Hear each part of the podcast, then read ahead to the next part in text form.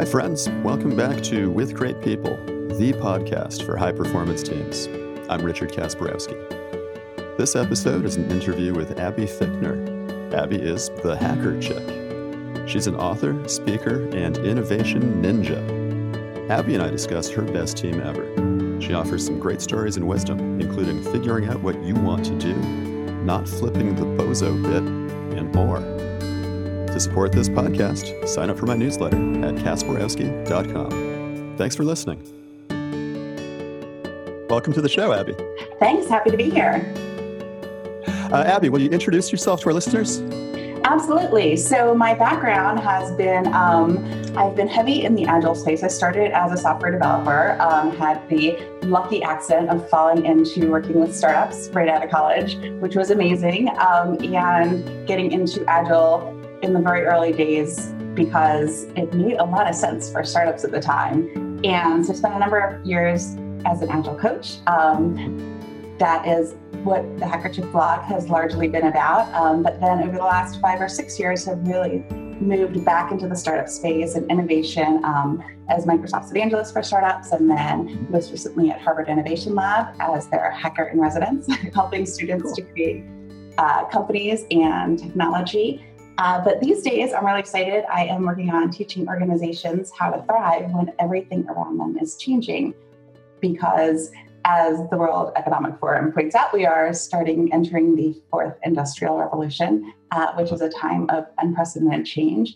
And all of the changes that are happening in artificial intelligence and robotics and autonomous vehicles are just amplifying one another. So we're hitting this amazing level of growth we've never seen before. And what's really exciting is it's not just the technology, but it's impacting everything from society to, of course, the future of work and what our organizations are going to look like. So I help organizations to develop the skills to be more responsive to change and to foster a culture of innovation that really takes advantage of every one of their employees in Quebec. All right.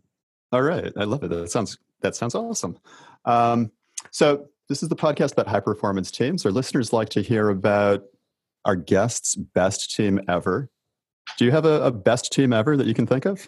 I do. And what's really funny is from all my years of startups, I have worked on tons of high performance teams. And yet, yeah. when you told me the topic of this podcast, I just immediately knew the team was Harvard Innovation Lab. It just immediately came to me. I want you to try this. Bring yourself back to the experience of being on that team. And sometimes people do this. Sometimes I guide people through this like it's a meditation almost. If you closed your eyes, if you sat comfortably in your chair, you relax your belly, you really take yourself back to that team, the Harvard Innovation Lab team, and re experience what it feels like to be on that team. What is one word that you could use to describe that sensation? Hmm. I feel like, oh my gosh, so many words come to me. Maybe respect. Respect. All right. So, what do you mean when you say respect? I just feel that there was such huge respect for one another on the team. And it was actually, it was almost a fortunate um, accident of the way that the team was structured. So, mm-hmm just for a little bit of context, the Innovation Lab is now five years old, six years old. Um, and initially, there was just a really small team of us. Um, there were basically three of us that were on the programming team, and we were the ones who were defining what the Innovation Lab was going to look like. And this was something that was really had never been done at this level at any university before. Mm-hmm. And the way that the team was set up is that there was an assistant director in charge of each of the three main areas that students might be interested in doing entrepreneurship around. So I was in charge of technology, another person was in charge of science, and another was in charge of social entrepreneurship. And so we each approached things with such completely different viewpoints and perspectives that we'd have these meetings and I mean we all we were really excited and passionate and very strongly opinionated about how things should operate there and you know which teams we should spend more time with and yet each one of us had such a different thought. So I might think, oh, we need this team because they're doing amazing things in tech. And the person from social entrepreneurship is thinking about, you know, these people things that, you know, techies like me don't think about as much. Yeah.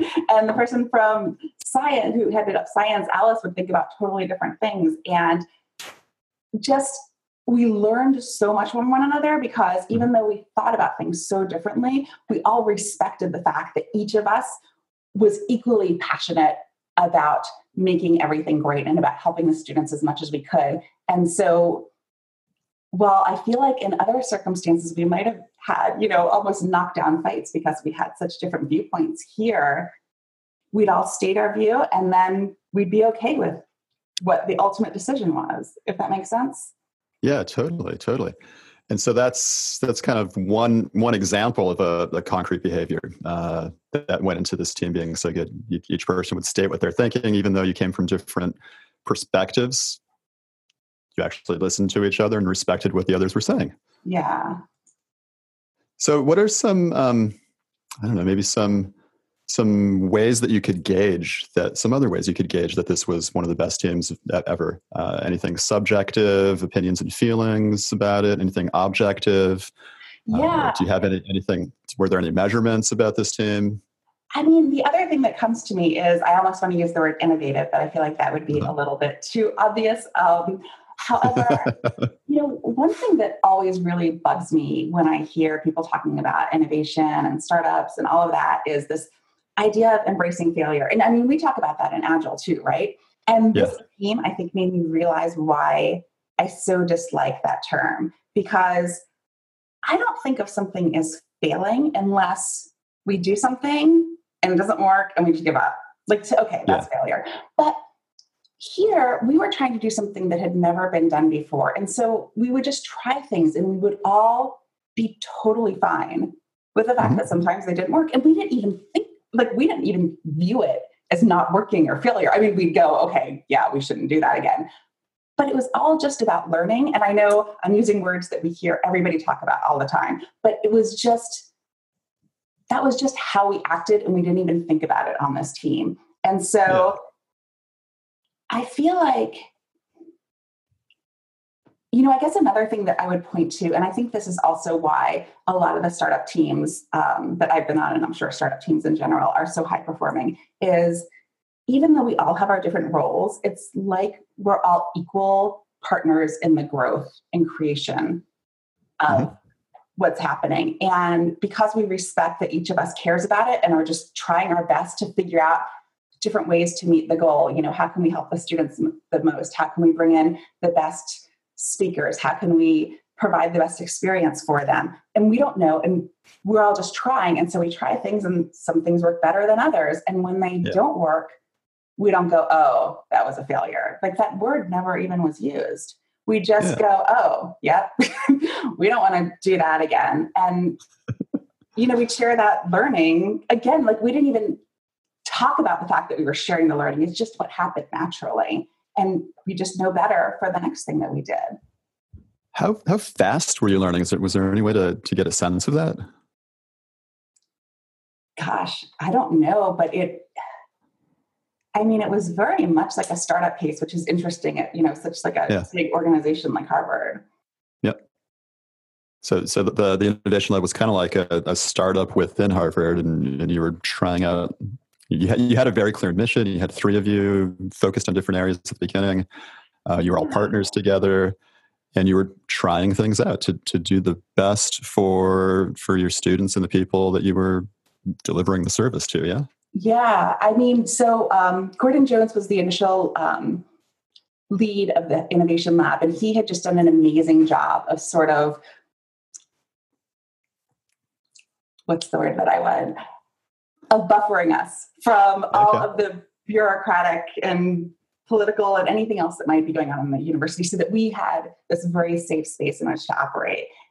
Gordon and Jodi Goldstein were the two running the lab. And I think another interesting thing, I think it was very interesting because the way that they ran the lab is they didn't have concrete goals. Like we need to have this many students through our door, this many events, or this many classes that are taught here. We had objectives that we uh-huh. tried, you know, that we wanted to hit, that it would be great if we had this many things, but it was more about an overall vision and each of us figuring out the best way that we could reach that vision.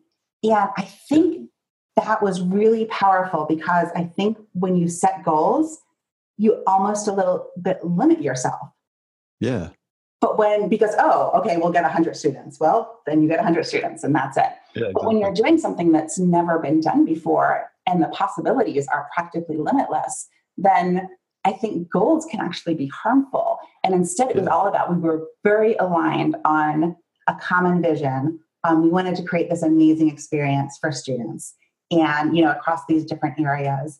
And because of that, we were free to experiment. We were free to even figure out what was within our job role and what wasn't. There was, I think, a lot of uh-huh. flexibility there. Um, if we felt like something that seemed like the obvious thing that should have been part of our job, um, it was actually kind of a joke to us because I had a student one time give me a really hard time that I wasn't doing something that seemed obvious that I should be doing, but I hadn't even considered it part of my role because it didn't seem that vital to me, right? And they called me up and they said, You need to do your job. And so that became like this running joke between us that, you know, whenever someone wouldn't do something that someone else thought they should or was the obvious thing, we'd say, Do your job. Yeah.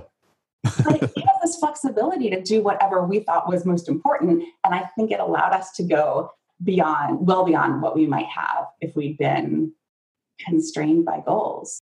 I, I, lo- I love that story, uh, the story of um, a, a, really big vision, and that if you had specific goals or specific objectives, it would it would feel like it was limiting that vision. So you you were just open to all the possibilities. You're totally aligned with each other. The vision was concrete, and it was really important.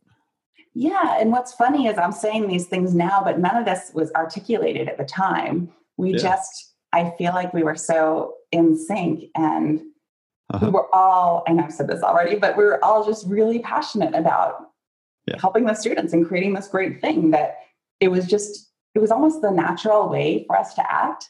Um, which I feel like sometimes in a typical corporate organizational structure, we feel like we're there's these ways that we're supposed to act. Um, yeah. But when we're really given the freedom to just do the right thing, I think we act in a very different mode.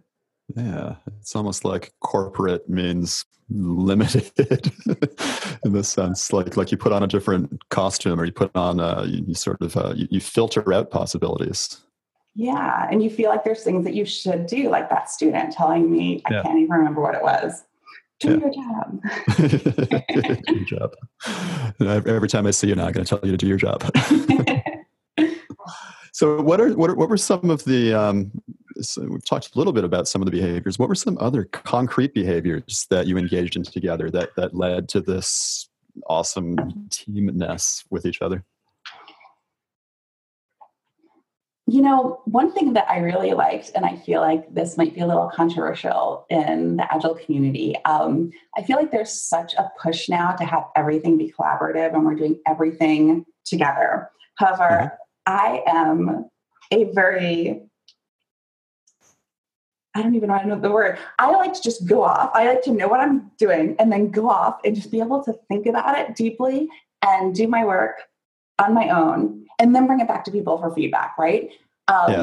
You know, not go off for years, but to be able to do the primary primary deep thinking on my own. And I feel like the team was well set up for this, that we were we hit that right balance between the collaboration on we'd get together and we'd have conversations about how we should be doing things and the best way to do things and come up with ideas. Mm-hmm. But then we'd be able to all go off on our own to work on them. Um, so this is there's probably a better example, but the one that comes to mind is every semester we'd have uh, our venture incubation program where we bring in like a hundred student-led startups. This is a crazy amount of startups, and we get hundreds of applications from students that wanted to be accepted. And yeah. we each would go and review them, and we'd go and review them on our own, but then we'd come together. And again, like the different perspectives were interesting because we each have very different viewpoints. So I think it actually worked to our benefit that we each reviewed it on our own rather than sitting down by committee and deciding, if that makes yeah. sense. However, once we reviewed it on our own and we each, you know, we had a spreadsheet where we each kind of wrote our scores and then we'd get together and we'd say, okay, these are the ones that we didn't agree on. Let's talk about why. Uh-huh.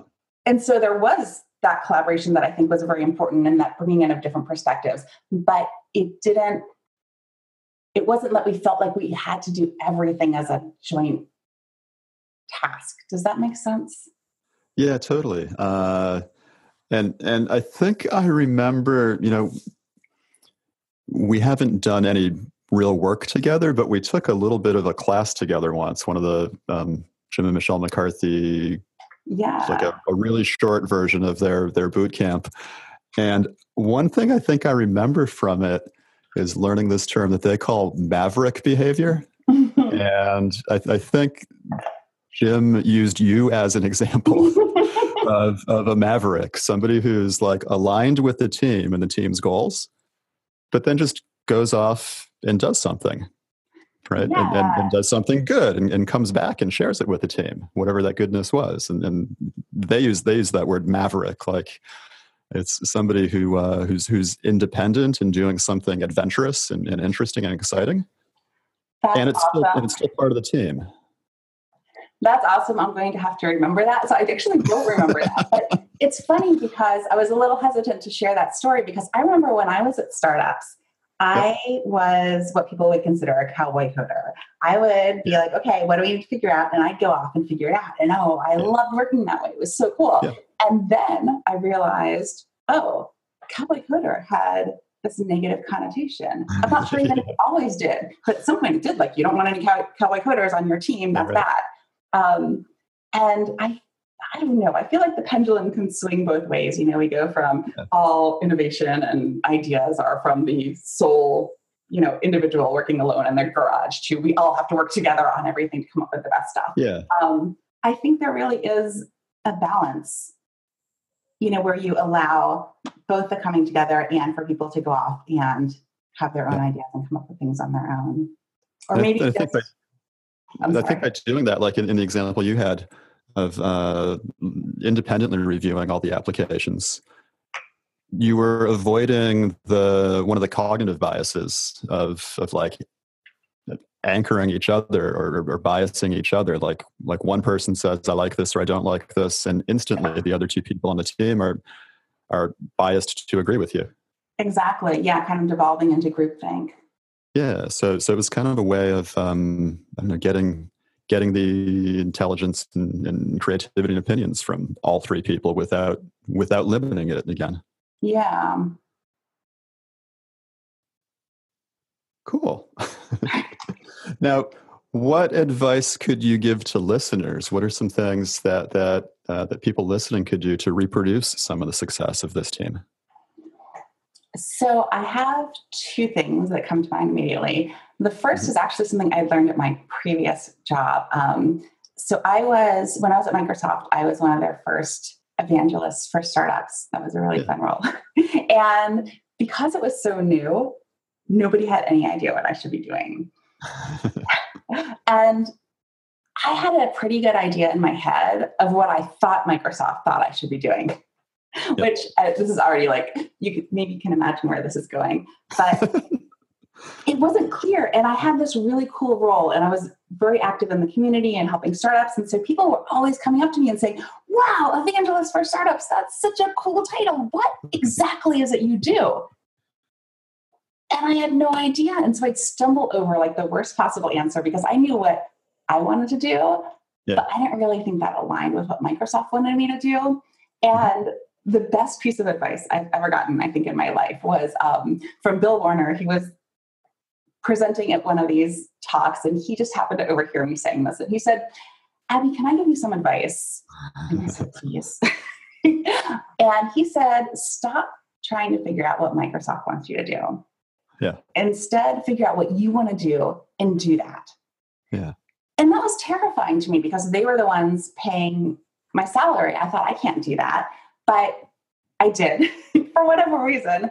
And you know what? They loved what I did. And they wound up actually modeling a lot of what they do for startups based on what I did. And I think again, it goes back to we feel like there's all these things that we should be doing when we're in a company.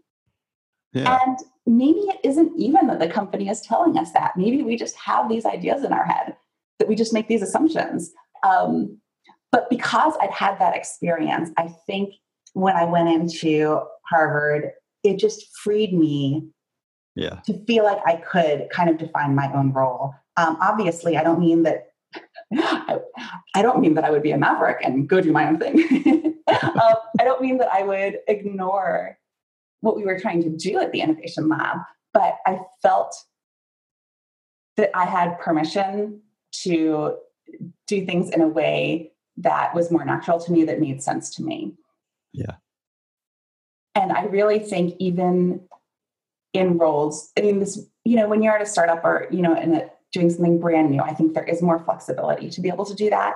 But the more people that I talk to and share this with, mm-hmm. that are not in, you know, that kind of role where they're working on, you know, legacy projects or whatever, they, it still resonates with them. They still say, yeah, you know, I think that I could be doing things differently. Um, kind of my own way and it would actually make things better for the company. Wonderful. So if that makes sense, that, that's my first piece of advice. Um, All right. And now I need to remember because I had it on the tip of my tongue, my second piece. Oh, I remember. Okay, my second piece of advice is actually um, from James Altucher. And I want to say it was in his book, Choose Yourself. He has these things he suggests that people try. And one of them is pretend as if everyone on this planet was put here to teach you. Ah. And I love that. And I try really hard, especially when I meet somebody new and or when I'm t- someone's telling me something and I almost, do you know the term flipping the bozo bit? Yeah. okay. I'm almost flipping the bozo bit on them going, oh, I don't know what they're talking about. I try really hard to remember that and say, you know, maybe they just have a different perspective and pretend like they are actually teaching me. Um, and I think that was really beneficial at the iLab, where you know we did have people with very different perspectives, and I think it would have been easy for me to be closed off to them because, oh, you know, I don't even value what you value. We have you know different priorities, but I think that you learn and grow so much when you're able to really view these different perspectives as teaching you. And I don't mean at the end of the day, you're not still making your own decisions for what you want to do. Right. But you're not viewing it as they're providing you with, you know, an argument or a contradicting viewpoint. It's that they're providing you input that you learn from. Yeah. That's that's wonderful advice. Thank you. So pretend people are here to teach you something. And and um this this this term flipping the bozo bit, can you define that for people? yes. Um, I feel like that's kind of a, an old term from coding, but the idea is when you're talking to somebody and for whatever reason you decide that they have no idea in the world what they're talking about, and you just flip the bozo bit and you're just maybe you're nodding, but you're not taking it in. so don't flip the bozo bit on people. Assume that they're there to teach you something. Yes. cool. All right. Is there anything else you'd like to add? The last thing I'd say is that I think, especially when we've been doing the same thing for a really long time, it's really easy to find ourselves sort of coasting on autopilot. Uh-huh. because we've been doing it for a while, we know it needs to be done, and we're just sort of going through the motions. And I think um, I think this is a great thing we can take from Agile, even that you know the idea of retrospectives. We can do those on ourselves you know, just take the time periodically to check in with yourself and ask yourself if you're really doing what you want to be doing, if you're really doing it the way that you want to be doing it, and kind of try to take yourself off of autopilot because I don't think that's a good way to go through life. I yeah. think it's better if you can approach life as an adventure. Wonderful advice. And how can our listeners contact you? They can find me at hackerchick.com or on Twitter as hackerchick. All right. Abby Fichtner, the Hacker Chick, thank you so much for joining us today. I've really enjoyed this conversation. Thank you so much. So have I. Hi, friends. Thanks for listening. And remember, to support this podcast, sign up for my newsletter at kasperowski.com.